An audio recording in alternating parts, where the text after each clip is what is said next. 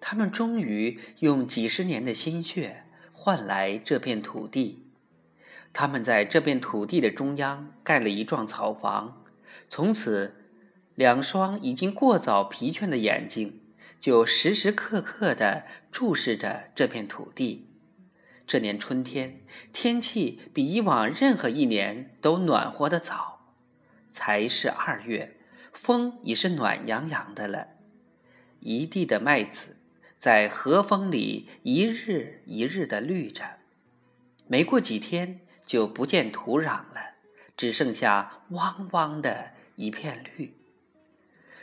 站在草房门口，就像站在一片泛着微波的水面上。然而，秦大并未等到收获的五月，就在田埂上永远的睡着了。村里几个总是帮人家送丧的人，将他放入棺材时说。抬过这么多的人，还没见过身子轻的这样的人。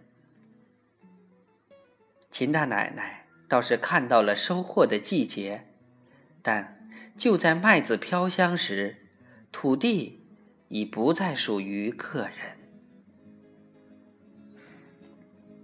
贫穷的油麻地人在新鲜的阳光下，生发着。各种各样的心思，其中最大的一个心思就是办学，让孩子们读书。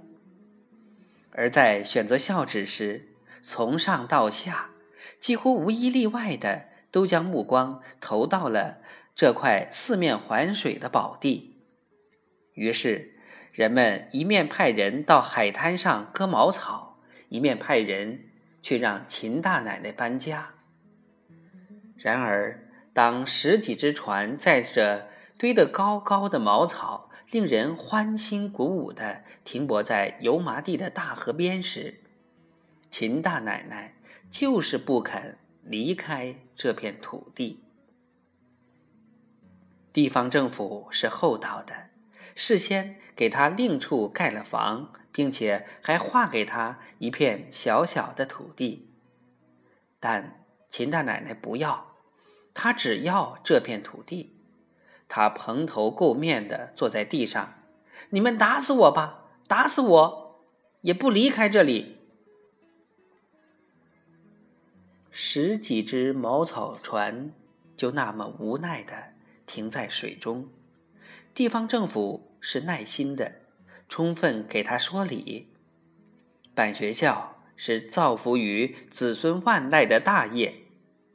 秦大奶奶双目紧闭，我没有子孙，实在说不通。学校又必须在秋季建起来，油麻地的人有点无可奈何了。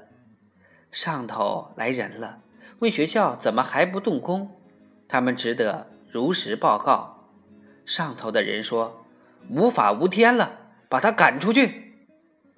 地方政府。也看清楚了，非得这样不可。这天，全村的人几乎都出动了。他们割麦子的割麦子，上茅草的上茅草，拆房子的拆房子，测量的测量。秦大奶奶则被几个民兵架着拖走了。秦大奶奶差点以死相拼，无奈。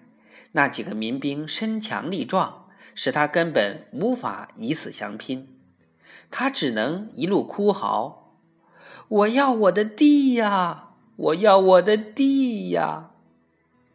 他朝那些人吐着唾沫，并朝过路的人大叫：“救命啊！救命啊！”没有人理会他。秦大奶奶。被硬关到了那间为她心气的屋里，她在屋里乱撞门窗，破口大骂。几个民兵在门外说：“你再闹，就把你捆起来送走。”丢下他走了。当秦大奶奶终于弄断窗棂，钻出屋子，跑回那片土地时，那幢房子早已不见踪影，满地的麦子。也已收割一尽，茅草堆积如山，正在阳光下闪闪发亮。地上是一道道石灰撒成的白线，以及无数的木桩，甚至已经挖开了好几道墙基。